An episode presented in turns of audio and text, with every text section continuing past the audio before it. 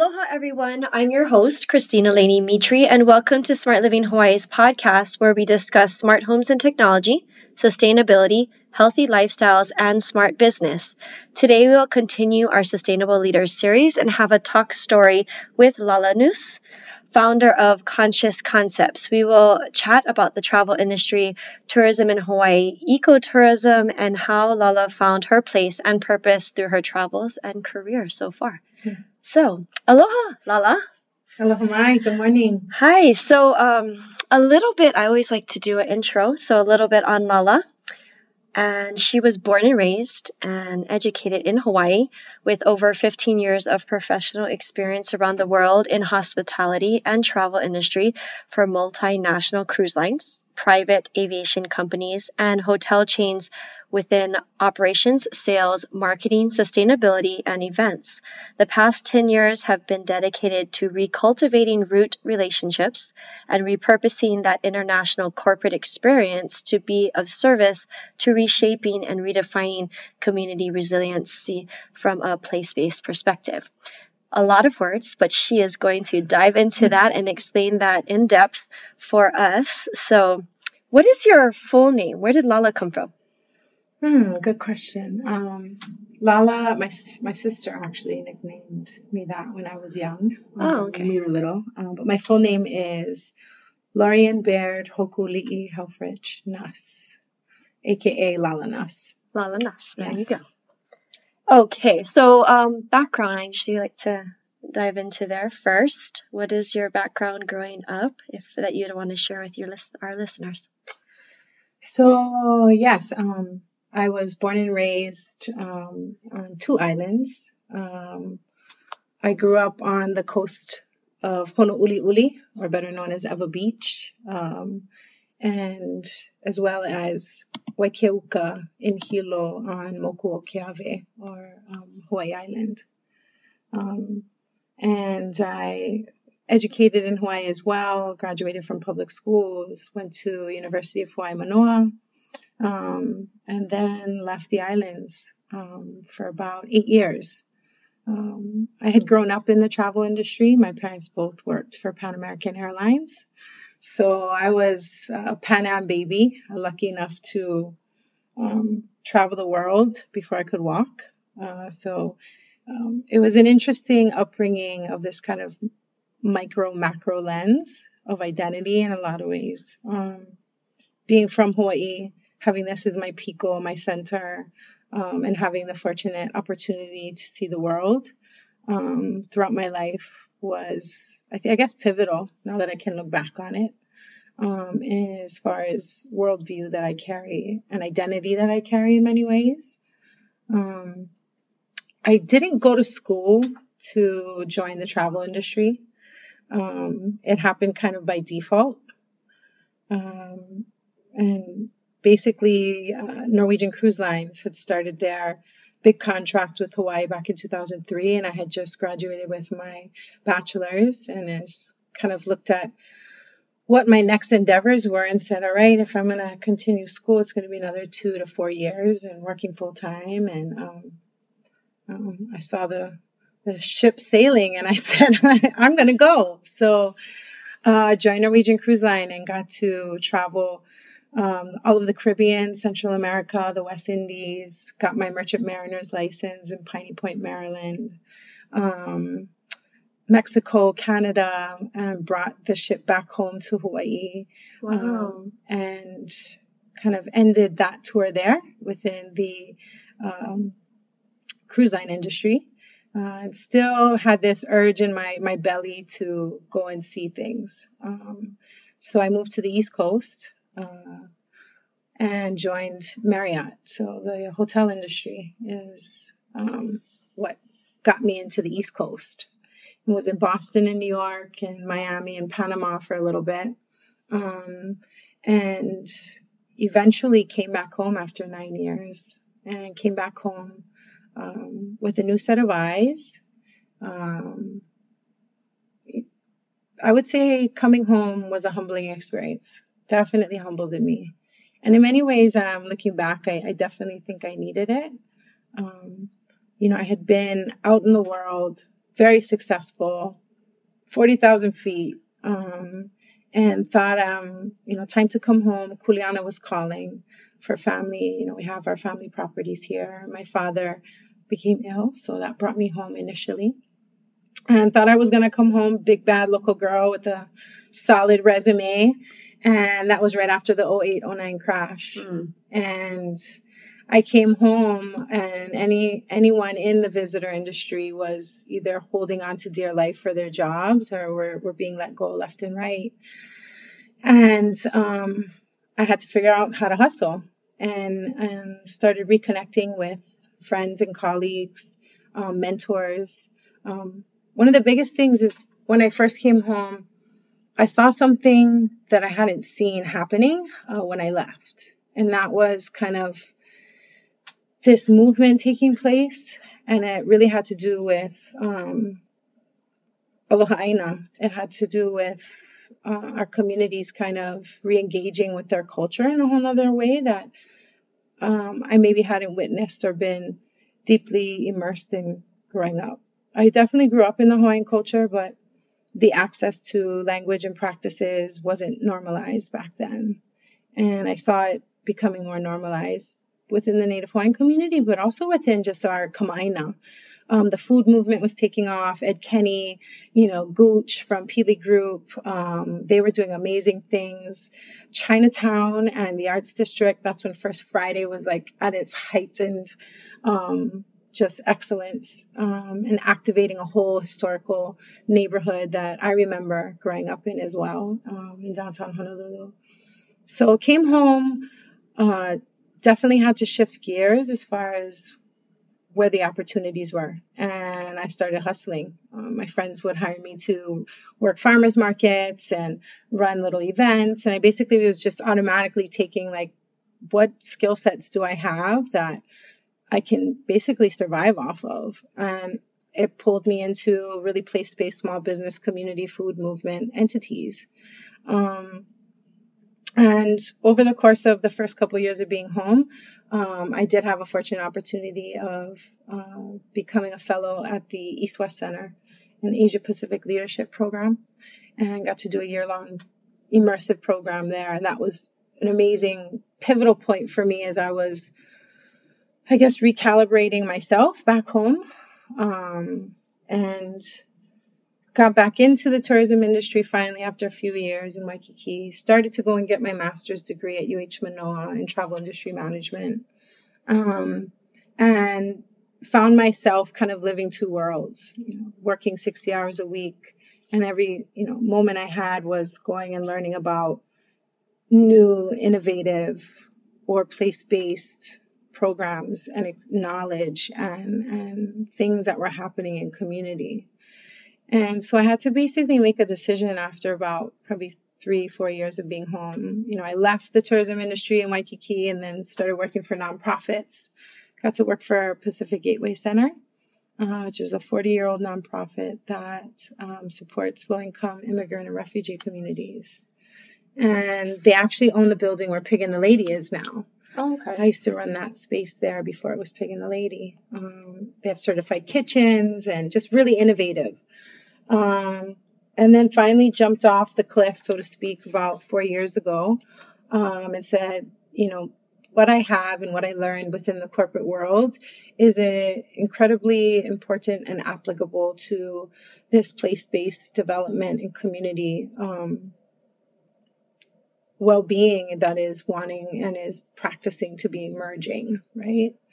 Um, so I started Conscious Concepts and I frame it as a regenerative enterprise, um, really wanting to basically having to step into what my values were and holding myself accountable to it. So the language I use, the words we use, you know, in, in Hawaiian culture, words are incredibly powerful and important. They're intentional for every use.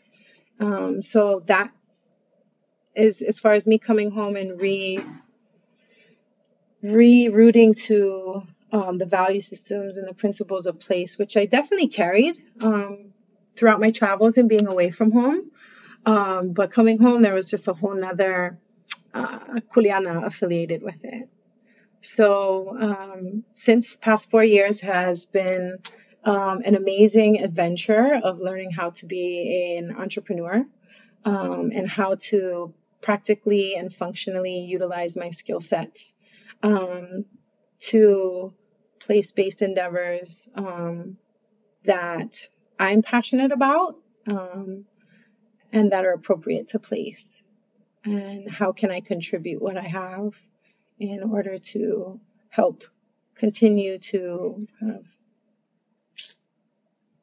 there's a lot of what I came home to realize with is there's a lot of challenges, an increasingly amount of challenges. As much as I saw and witnessed this um, elevating of community um, in many ways, there was also an increased amount of um, adversity and challenges taking place. Mm-hmm. And that for me was like, I can't ignore it. Um, I tried for a little bit, but I, I couldn't. And so the intention behind providing project management, event production, and travel programming, um, which are the skill sets that I offer, or the, the products or services that Conscious Concepts offers. Within that is the foundational uh, compass of the how and why I, I do what I do. Um, the what is you know the services but it's the how and why that i really hone in on mm-hmm. um, in in being a part of different projects. So place based could you explain that to to our listeners when you say place based sure. Um because i think i think a lot of people born and raised here if they have some type of um, cultural background you know they they still have that rooted in them but i think mm as the generations evolve, um, things are getting lost. mm. And to bring people back to that is what, I mean, in a way you're doing, mm. you know, through a lot of things that you're working on. So maybe you could explain. Sure, yeah. based. Um, for me, having come from Hawaii and the, the the values and cultures that I was raised with really had everything to do with relationship to place and love for land and people foundation of it all when I take away all the layers of the big words. Really simple, simple foundational principles. Um, growing up, whether that's growing up in the Paniolo culture, starting riding horses at four and competing and, and, and high school rodeo and things like that, um, down to, um, you know, getting into dance and, and the arts and that kind of component. There was always this foundational element of place that was part of why you did what you did. And when I, as as a world traveler at the same time, having gone to other places, um, and the way that I was taught to go to these other places, my parents, you know, my mom said, I will never forget this. She said, you know, Lorianne, there's two types of people in the world. She's like, those who go to malls and those who go to museums. Mm-hmm. And we are the latter, right? so uh, the intention in which we went and explored the world was very much to go and learn about those places yeah, and people, almost, yeah. right? And it was to really interconnect with them. So, and realizing that the diversity as well as, as well as universality of this planet we live on um, is foundational to health and wellness um, and well being um, as an individual community as well as our interconnectivity globally, right? And we're seeing that more and more, like how connected we are. Um, so place based is doing work um, and and navigating from a place that is appropriate um, appropriate for um, the ecological, economical, spiritual, um, educational infrastructures or landscape of that place. Um, and it will be unique depending on where you are. Where you are, right? And then similarly have universal traits that are similar, right? Um, so that's what I would would say place based is, and specifically for Hawaii, is very much rooted in the Native Hawaiian um, culture. Mm-hmm. Uh, I myself, uh, I myself am not Kanaka Maoli, but I am third generation uh, Kikyo Ka'aina, and with that being raised, you know, I have cousins that are half Hawaiian, Native Hawaiian. So it's um, definitely part of um, how I navigate um, and where I learn from and where I re I go to as far as form of source for decisions that I make and checking in with myself and um, those types of things, whether it's in business or in personal life. Yeah. So within our Hawaii sustainable initiatives, um, one of the sectors is culture, and you know, with environment and agriculture and energy and housing, you know, culture is one that the people of Hawaii said, no, we need to include this in this this plan that we have, mm-hmm. you know, for 2050. So that's one of the reasons why I wanted to bring you in because you are integrating the culture, the arts, the history of Hawaii with a lot of the things that are happening here and, you know, our economy, you know, so that's why I want to dive into tourism mm-hmm. because it is one of our largest um, economic income, you know, for the state. And um, a lot of it can be abusive to the state, you know, in a way, um, with the way things have been maybe more of like herding cows in a lot of um, quote unquote tourist traps and things of that sort. And so I like to, you know, I traveled, my husband and I traveled Europe last November and we got to experience many different countries in one, you know, one month. And it was a very interesting experience to see um, there is that type of tourists, you know, as well. But there's also this other level of, you know, small group, uh, educational based tourist um, opportunities. Mm-hmm. So um, to see that, I guess, love to hear more about what Hawaii is doing and the opportunities that we have and what's what's going on. So let's, mm. let's dive into, um, I would say, Hawaii tourism, the travel industry here, um, how it has been, and maybe where we hope to see it move towards. Yeah, let's go. oh, where do we begin with that one? Yeah. Um, so Hawaii's quote unquote tourism industry, right? When I started really diving into it, like for me, it's like, okay, I need to be able to understand um, the history of this s- sector of our economics, right? For taking it there. And what I started doing was going back to the early pre contact, uh, pre colonial contact um, infrastructure, governmental, economical, societal, right? And looking at when did tourism or travel really start here, uh, maybe officially? and looking at the era of King Kalakaua um, and his uh, his campaigning towards the visitor industry um, was really profound um, in seeing how um, globally he was able to share the story of Hawaii as an incredibly uh, unique and important and beautiful place and culture um, and at the same time still have agency over the way that visitor uh, came to Hawaii, right? Um, so the I think what's very different from then and from today is um, that the the root culture doesn't have agency right over the visitor industry today and there's many reasons so we fast forward a little bit and we look at our current form of tourism in hawaii and it it literally started at the same time in parallel with the militarization of Hawaii. So, and you can look at this patterning of, of, of our current form of mainstream tourism in many other places, island places, colonized places around the world. And the pattern is the same, where militarization and political power um, was of interest of a place. And the other important engine was the economic um, abilities to be able to generate profit um, and resources from that place. And with islands like Hawaii and many others that are destination spots or the, you know, the um, iconic um, paradise, right? Yeah, right. Um, that was an Im- immense uh, opportunity or a resource um, for economic growth.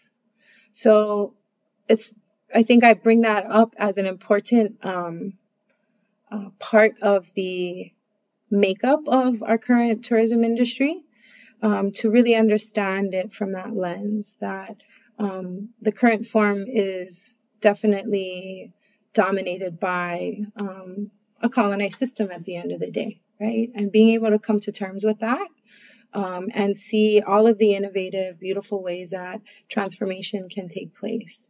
Um, are mai tais, you know, on, on Waikiki in a beach chair a bad thing? Absolutely not. You know, I mean, it's a beautiful thing. Um, I think we're coming to a point now where um, there are too many indicators that are showing the damage that's being done by the current model that we're using. And again, words are really powerful. So I start shifting the idea of tourism to travel and traveler. Because a tourist seems to be more, if you look up the two definitions, um, a traveler is much more aligned with the root culture's understanding of, of travel, right? Huaka'i is you, you, it's a journey, but you always journey for a purpose, right? And there's these protocols and understandings of being a visitor, not a tourist, when you come to a place and how um, you interact and why and the how you're interacting. Um, so those uh, very foundational, beautiful um, principles that I think for many years, as far as exploration um, by many different peoples, was the purpose. Um, has now been inundated by kind of the conquering or extractive. You know, we're exploring, but we're extracting at the same time. We're desecrating things at the same time. And that, whether it's science or economics, we're seeing is starting to uh, be very apparent that there's, there's, um, can't go on forever. Yeah. The, the infinite growth model and us as islanders, we know that there's finite resources. And that's another, like looking at place based innovation I think Hawaii is very is is playing and will continue to play an incredibly vital role on many different areas. Um, and I'm excited to see how um, our transformation in the travel industry, because if you know if Hawaii shifts its travel industry, it, the ripple effect will be global yeah. in many ways. And there's many other um, destinations that have been practicing this, and that I've been studying that are beautiful forms of how the visitor industry can be regenerative, where it's going directly back into place based initiatives, whether it's cultural preservation and proliferation, whether it's the arts sector, um, whether it's the uh, land preservation and conservation, whether it's even food security and um, economic growth in a way that is really you can track that visitor dollar and see what percentage of it is staying and circulating in local economy. Yeah. And right now we have out of the 17 point something billion dollars uh, from visitor spending, um, we're looking at maybe 10, 15% of that actually dropping and circulating into local economy. Um, and that, you know, I read in, in, the years of research that I've been doing within the visitor industry, um, I remember reading this quote and it hit me really hard. Um, basically, it said, um, the two highest economic drivers per square block um, in the nation, quote unquote, is Wall Street and Waikiki.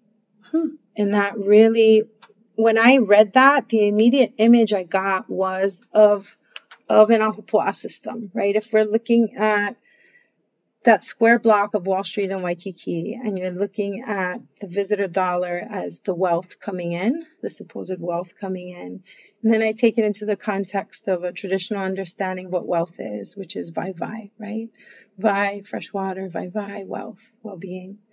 And we're looking at water from the top of the Ahupua'a system coming, just plenty water coming down, right?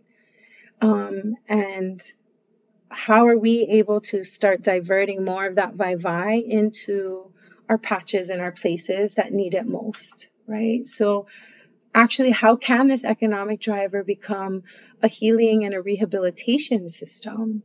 Um, and it still being something that's um, engaged in by individuals that also want to come and learn about the culture and experience a luau and want to go shopping and want to go, um, you know, surfing and go on a sunset cruise, right? And that's where you look at the many different tiers of our visitor industry, right? Whether it's market segments or sectors within industry and saying like, there is so much opportunity. And the beautiful thing is that trends in our economy are vital, right, to how we're navigating. And I think for the first time in a very long time, if not ever, since our current form of tourism has been implemented here over 100, 150 years ago, um, the trends are seeking and demanding more place based, genuine, authentic experiences, services, and products, right? If we take it into that economic context. Yeah. And I think too, when you're looking at we're we're we have evolved as you know in in in our own economies as well. And I think in the very beginning, or even some smaller countries that you know they have tourism too, and to them they're just trying to make enough money to survive, mm-hmm. right? So they're going to sell whatever they're going to sell just to to make ends meet so they can live. You know, some places are like that. And here, I guess we are at a place now where we can step back and change that model, which we've been doing for so long. We can recreate a different way we want to do tourism, mm-hmm. you know, and have more of a travel based concept and it be the norm because we we aren't a third world country trying to just survive at this point. You know, it's funny if we if going to quote unquote third world countries and I go and look and say, who are the travel guides? Where are they staying?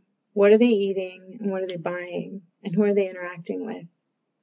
In those third world countries, there's more money going directly to that local economy than there would be here. And I say that because those those quote unquote third world countries are still producing and making a lot of their own things and, and selling those products.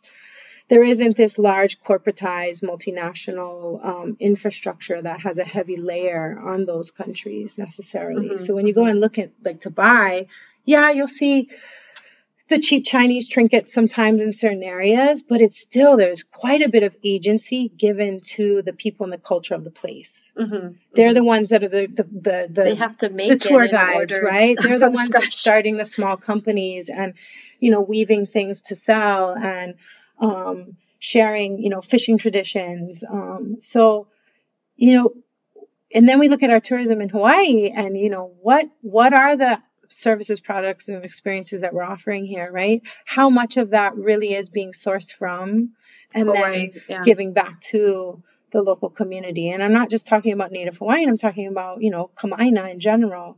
Um, and that's an interesting concept as well in my endeavors to continue to learn um, and intersect with, um, be in relationship with community and continue to uh, practice what I'm hoping to see more of, or I'm, I'm so incredibly awed by. Um, one of these Manawahine that I know, um, Mahina Duarte, who was a, a co-founder of Vai Collective, um, an educator and transitioning into entrepreneurship.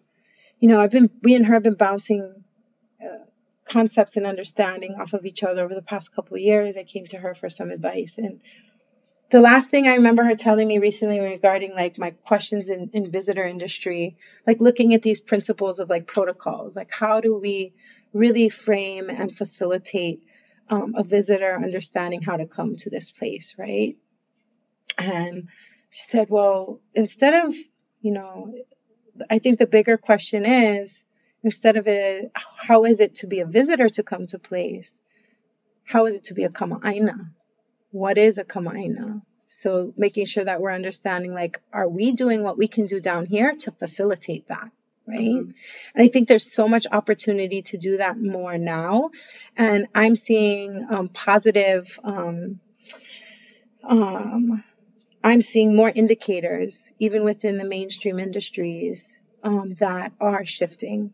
For example, HTA, Hawaii Tourism Authority, um, you know, five years ago, the start, even the start of NAHA, the Native Hawaiian Hospitality Association, when I was, that wasn't there when I was in the tourism industry um, way back when. You know, these are new entities. Um, having people like Kalani Ka'ana'ana or Kainoa Daines within these leadership roles um, within HTA and OVB, the Oahu Visitors Bureau, um, really um, doing their part to um, infuse and cross pollinate um, not only the culture um, from a experiential lens or an entertainment lens, which unfortunately has been kind of the Hawaiians' role in the visitor industry for a very long time, um, but in leadership roles where decisions are being made, even financially or resource wise, to really look at these concepts of like, what is our kuleana as a visitor industry um, to facilitate the preservation and proliferation of what's needed here, what's appropriate to place. Um, so, seeing more funding going towards environmental and cultural um, entities. There's a lot of money that's given out by HTA every year. Um, and I'm seeing the organizations that I find as profound models for what we can continue to help nourish and expand upon.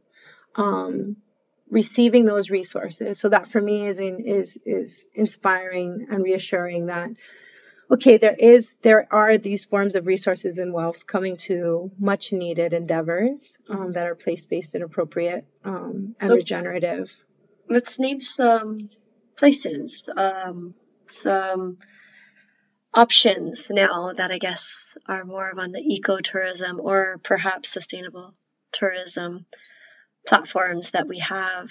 I mean, I know mm-hmm. just some of them are just farm tours and mm-hmm. things of that. You know, it's starting to grow and how that's becoming additional income for a lot of these businesses that maybe never reached out to the visitor industry before, right? Mm-hmm.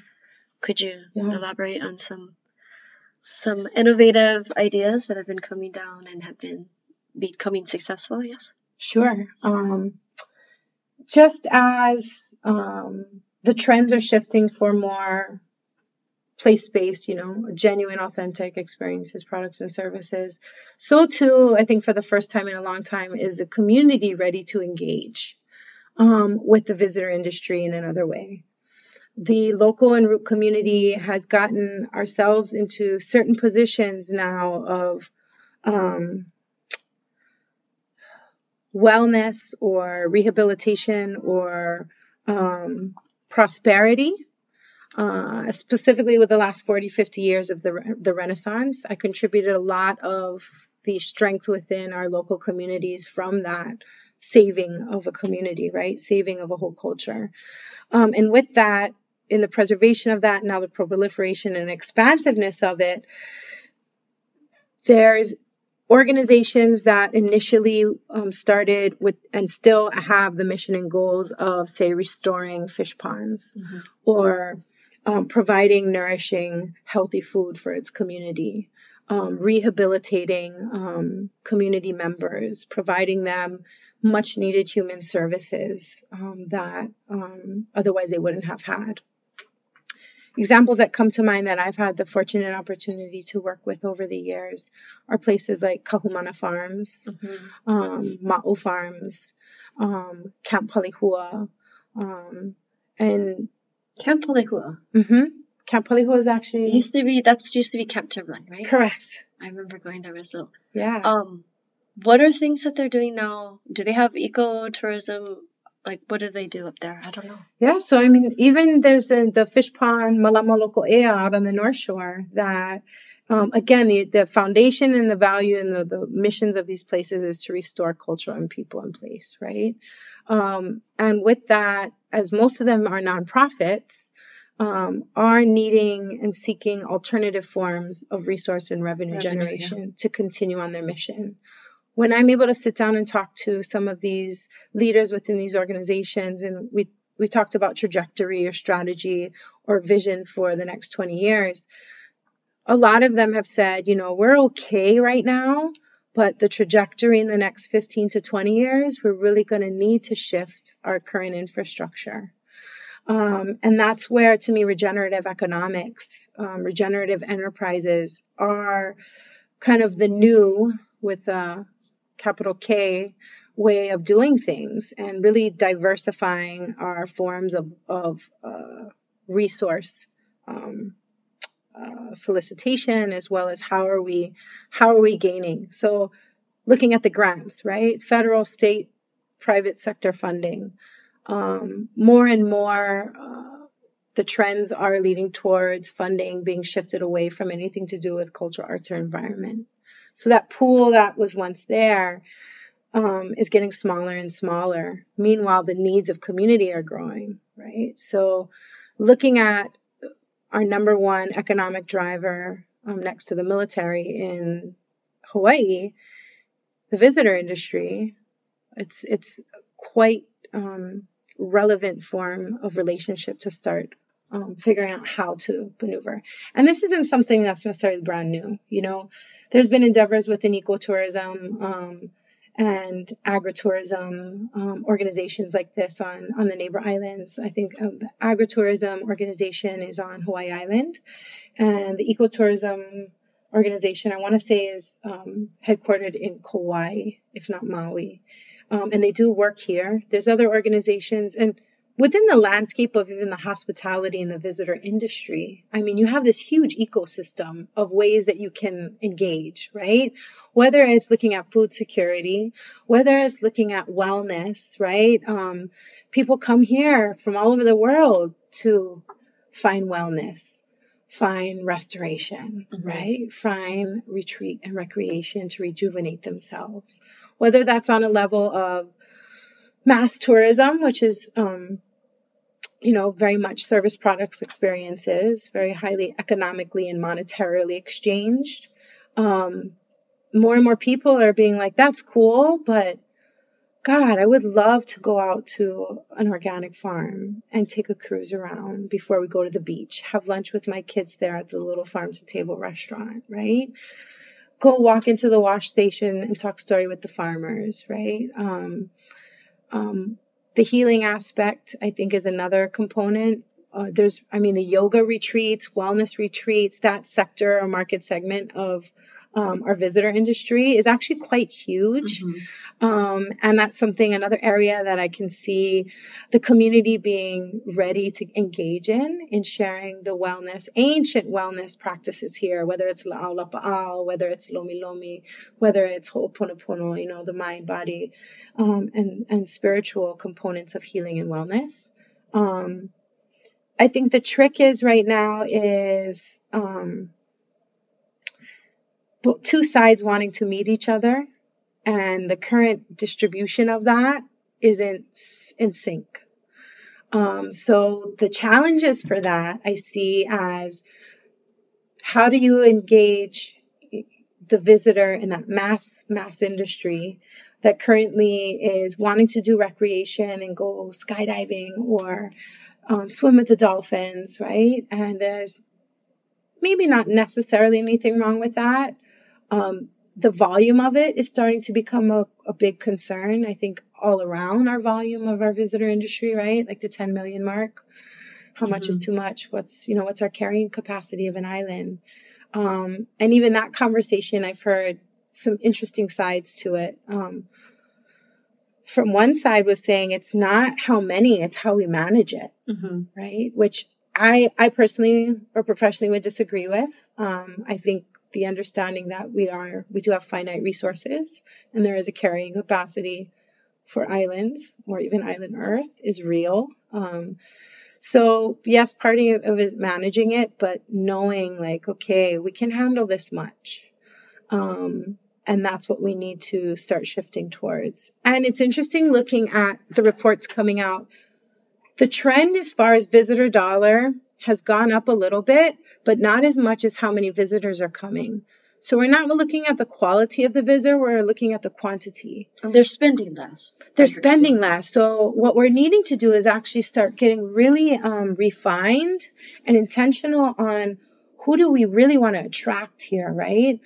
who are the visitors that are wanting deep, immersive, meaningful product services and experiences that will spend more, that will stay longer, and have less of an of a negative, negative impact. impact. Yeah, and I think that potential is there, and I'm seeing both from the industry standpoint as well as the community um, pukas or sweet spots of um, seeking how to figure out how to do that more and more. So, um, for me, my my agenda, if I have one in this lifetime, or my kuleana, is to help um, transform our travel industry.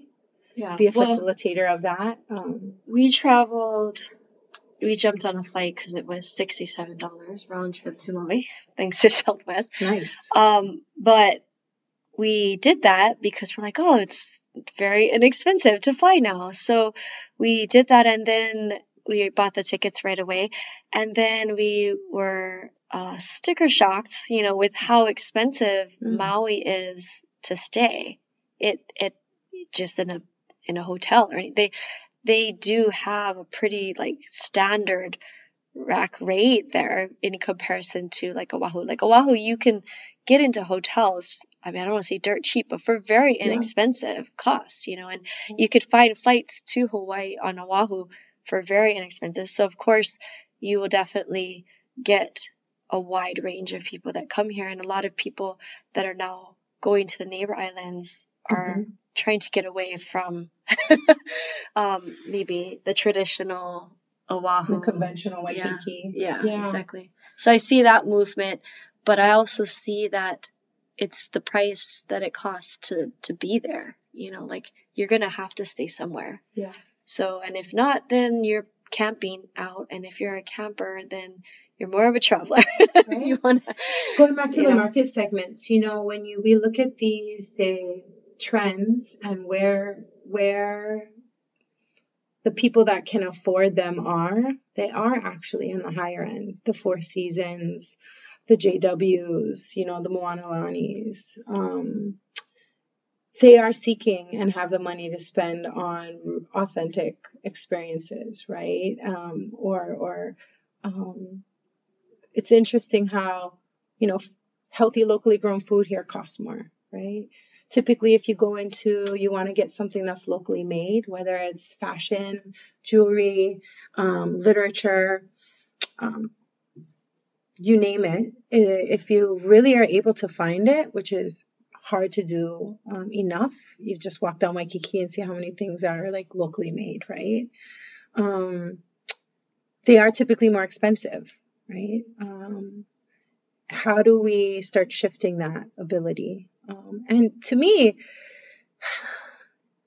because I've seen and witnessed so many other places doing it in so many different ways, like there's our the, the sky is the limit on what we could really do here. I really think it is our conventional infrastructures and policies that are inhibiting us, not just within the visitor industry, I think everywhere mm-hmm. in other sectors that's inhibiting us to really um, shape shift the way we need to. That's being asked of us right now. Um, and I, I don't take that lightly. I, I, I, um, within this idea of the visitor industry and transforming travel and those types of things, the the driving force behind that is because what I see coming down the pipeline is um, is not going to be easy. Um, and how are we starting to get ready for that? Um, whether you know, looking at the climate crisis and that really being a reality, and us being an island. Um, so from from the say cost or expenses and management, like what kind of visitors are you bringing here? Um, you know, there is no as much as you know. There's there's a thing called Hawaii Tourism Authority, right? And they jokingly internally say, yeah, with no authority. Basically, the Hawaii Tourism Authority is within the Department of DBED, and they are a marketing and a revenue managing entity, right? They manage the funding going in and out um, and the marketing of Hawaii. Um, but they don't, um, there is no real entity like a, uh, in other countries where there are departments directly managing the visitor industry.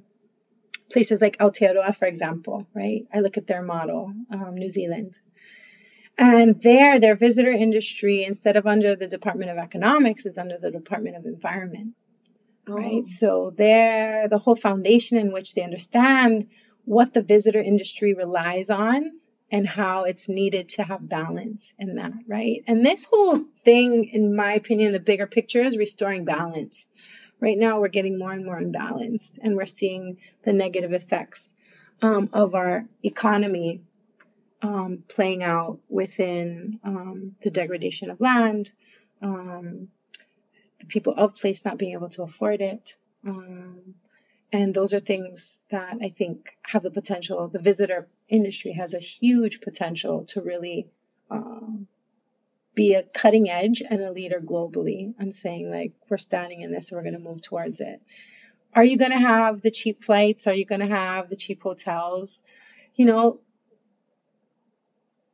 that's, you know, we talk about Airbnb, for example, right? And for me, I see it's uh, the model that the pure model it was meant to be from when it started of like people being able to come and exchange with other people in an intimate way, sharing home, sharing space, sharing a neighborhood, sharing a community, sharing what they have, right? Yeah. And the commoditization of it has gotten so exemplified and extreme. And this is kind of the situation in all forms, whether it's the visitor industry or Mauna Kea. It's like this commodification, this continued need to generate the highest profit and potential, right? Investment.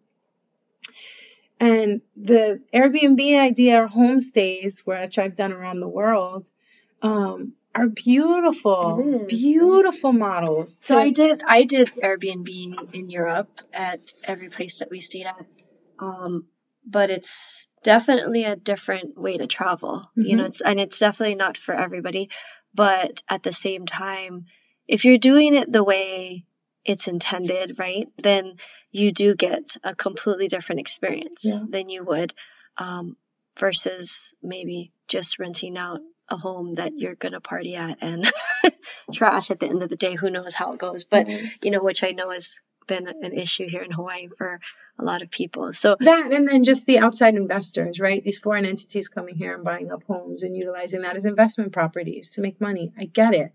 The system's set up for perfectly you to, for, them for that, to, right? So, but is that really appropriate to people in place when we're talking about place based?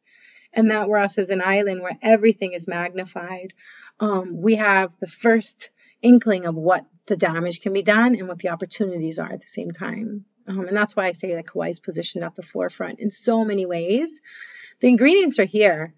Um, and I think more and more of, of, us are are being able to interweave them collectively. Um, that makes sense. So it's really localizing. gotta localize. There will be a continued global um, system in place, um, but the importance of relocalizing those efforts is vital to um, our wealth, whether it's economically, environmentally, socially, culturally. We got to re- relocalize. And that's, I think, the intention or the, uh, I would say, the principles in which we can use to navigate the visitor industry. Yeah, and I think prioritizing it.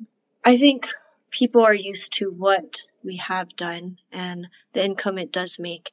And I think a lot of people are afraid that if you were to change that, it would either cost more or not, you know, produce what it needs to produce for us to survive. Which, you know, I think with looking at things in a different perspective, putting, you know, moving things around and working together with mm-hmm. everybody, I believe it's possible to figure out a plan that's going to be all inclusive of everybody's needs, you know, and and not have our whole economy and or you know just the future of hawaii's like environment and everything just go down. You know so i mean it's a collaboration of everybody yeah. in all the sectors and everything that everybody's doing. I mean the culture based part of it even though it's its own sector in a sense is actually bled through all the other sectors right? I mean when you're talking about you know the travel industry here and the different ways to you know integrate culture into everything. And you're integrating it into the food systems. You're integrating it into, you know, the environment and how you're taking care of it. You're integrating it into the energy side of things. I mean, there's a way to put um, culture in everything, you know. And that's that's from the mentors and the community that I continue to learn from all the time. Um, that's the center of it. It's actually as Bobby Camara, a beloved of mine, who's an ethnobotanist um, on Hawaii Island, says, you know, it's a recentering of culture in everything. Imagine if culture was the center or the compass in which we navigated economically, environmentally, um, socially, uh, healthcare industry, right? Um, and uh, radical collaborations, as Manulani Meyer has has said many times before. It's like there is so many ways for us to intersect. It's it's the abundance is there. Find get really clear on what what your kuleana, your gifts are, and you know find like minds and run because now are the times to do so. Um, and you know these ideas even not getting too into the esoteric realm of things, but looking at spirituality here um, and elsewhere, it's foundational to culture. And how can economics um, better be in relationship with that? Um, those things that can't necessarily be seen or heard, but can definitely be felt. Um, you know, that is something that's seemingly so polar opposite from our current um, industrialized form of economy, right? When we look traditionally, the economy of, say, Hawaii, right? You had the makahiki season, for example. We right now now we have GDP, right? We're looking at this really linear line of numbers that equate to a lot of more numbers, and that we just we're focused on that as far as the form of like how wealthy are we? That's our measurements, our matrix are these lines and graphs. And going back to traditional ways of understanding what wealth is, is, you know, makahiki wasn't just to go play games and eat plenty of food. Literally, it was the demonstration and expression to the leaders that those chiefs and those individuals that were um, tasked with stewarding a certain area and community that they were doing their job. And how did they do that? They expressed it through the games, how healthy their people were, and the abundance of food that was provided, how healthy their land was.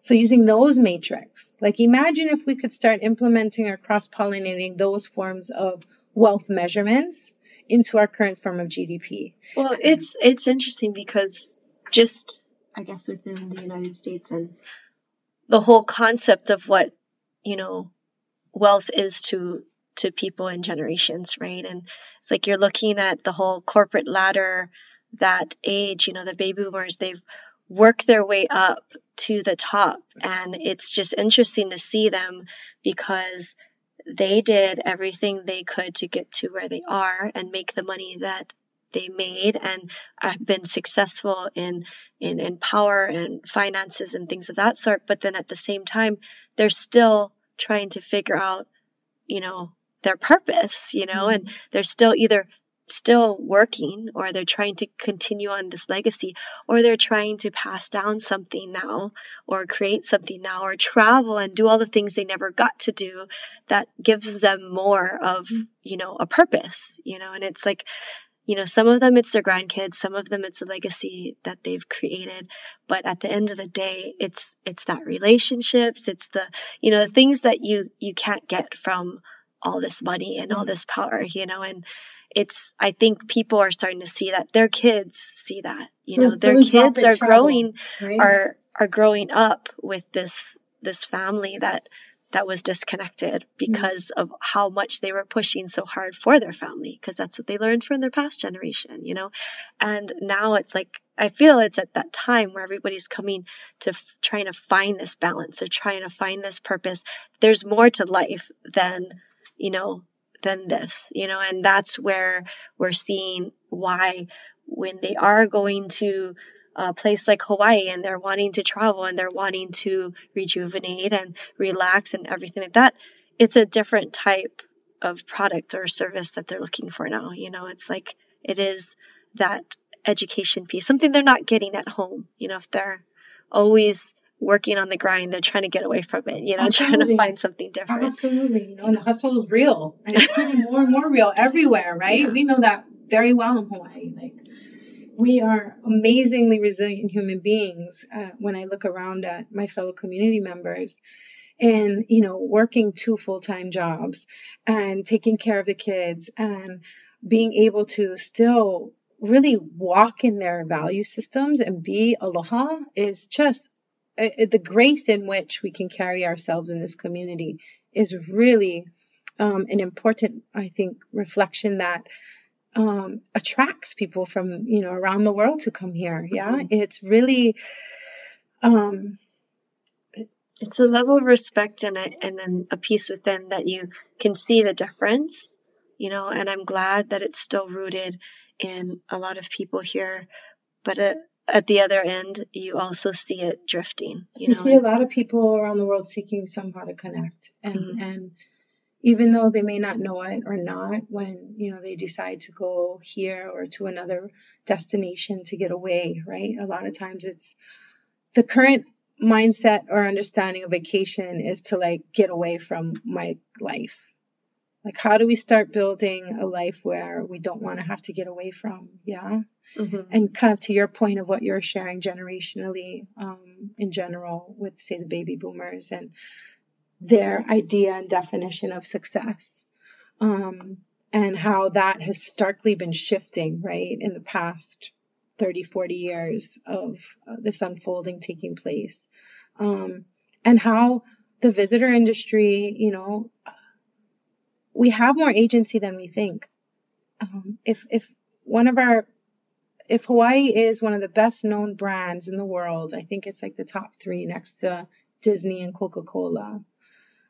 The power that we have in that, um, and I'm seeing again this next generation, say my, you know, me as a Makua generation and below, and the generations coming up, this really profound revaluing of place and self again, and, and it being, for so long that was oppressed, yeah. Mhm. And so with this expansive uh, wave of revaluing self, rooted in place again, reconnection to place and culture, um, the ripple effect that's happening um, has a lot of potential.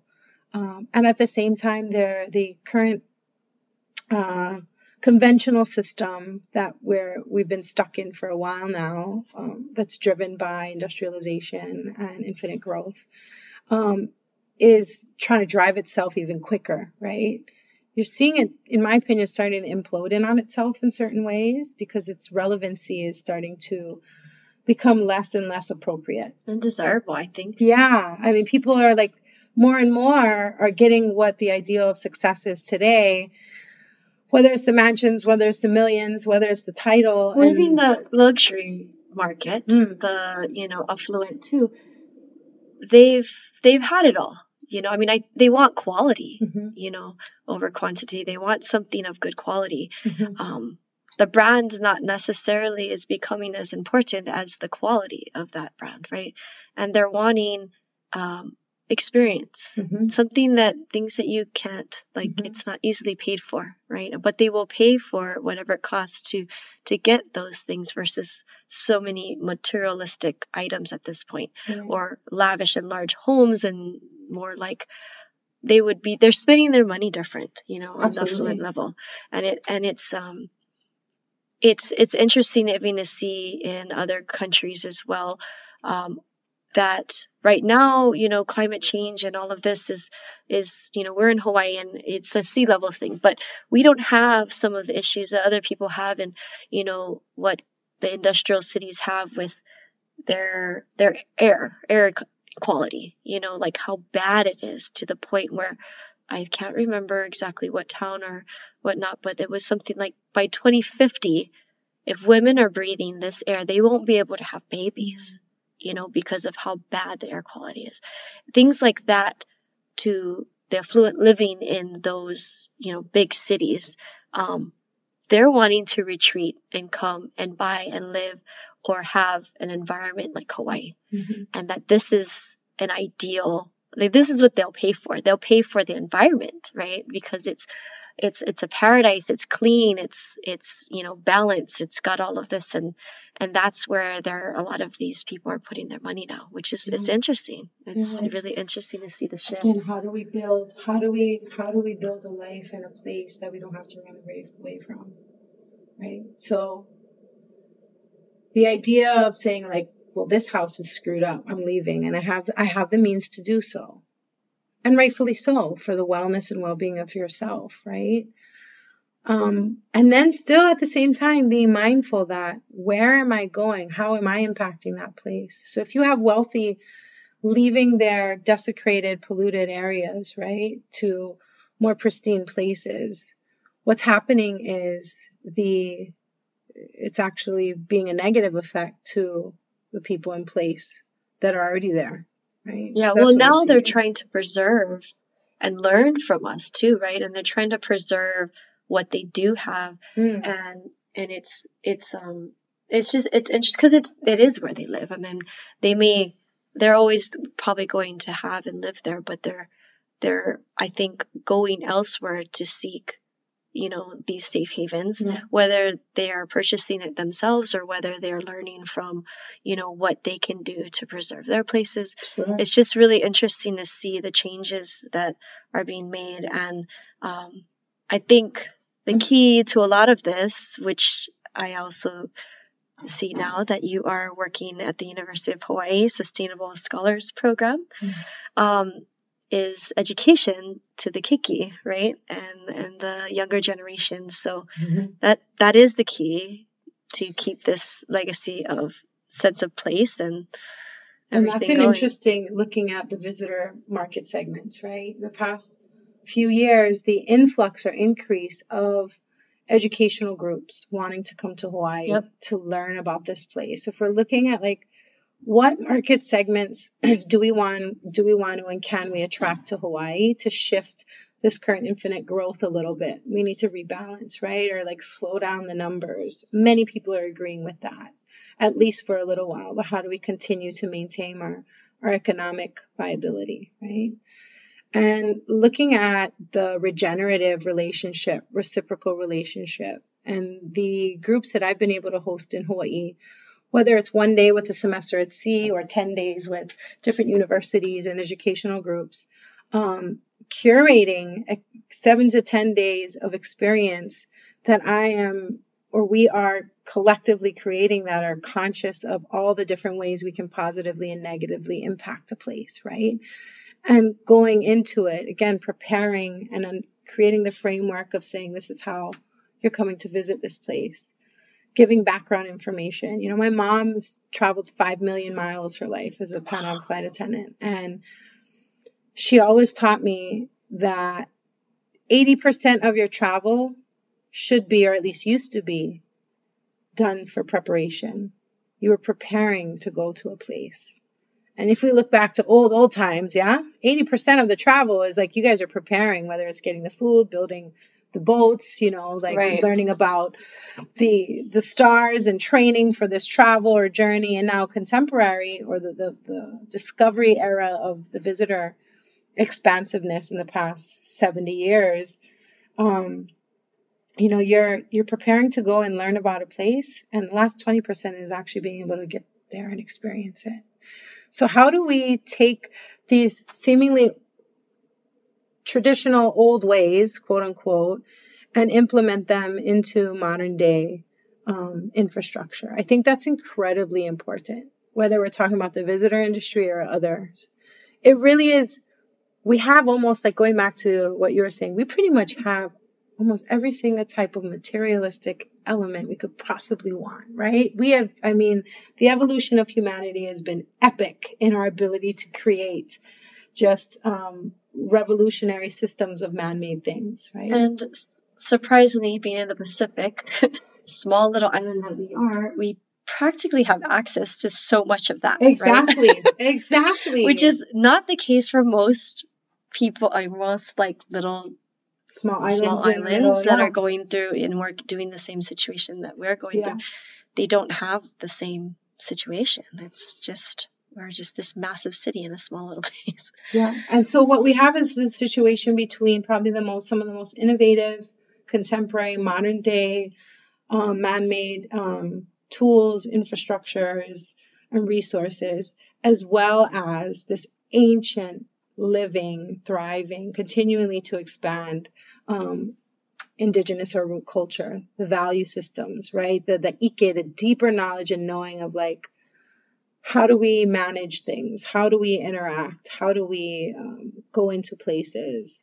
Um, and I think those elements, those value systems and principles and deep knowledge of place um, and relationship to place will be play an incredible vital role in the future of, of where we're going in humanity in general. But if we look at the visitor industry, definitely. Like, how do we create um, a native Hawaiian owned hotel? And there's, I think there's two in, in Hawaii, one of them in Kona, or maybe two of them in Kona. I think Uncle Billy's maybe is locally owned or Hawaiian owned.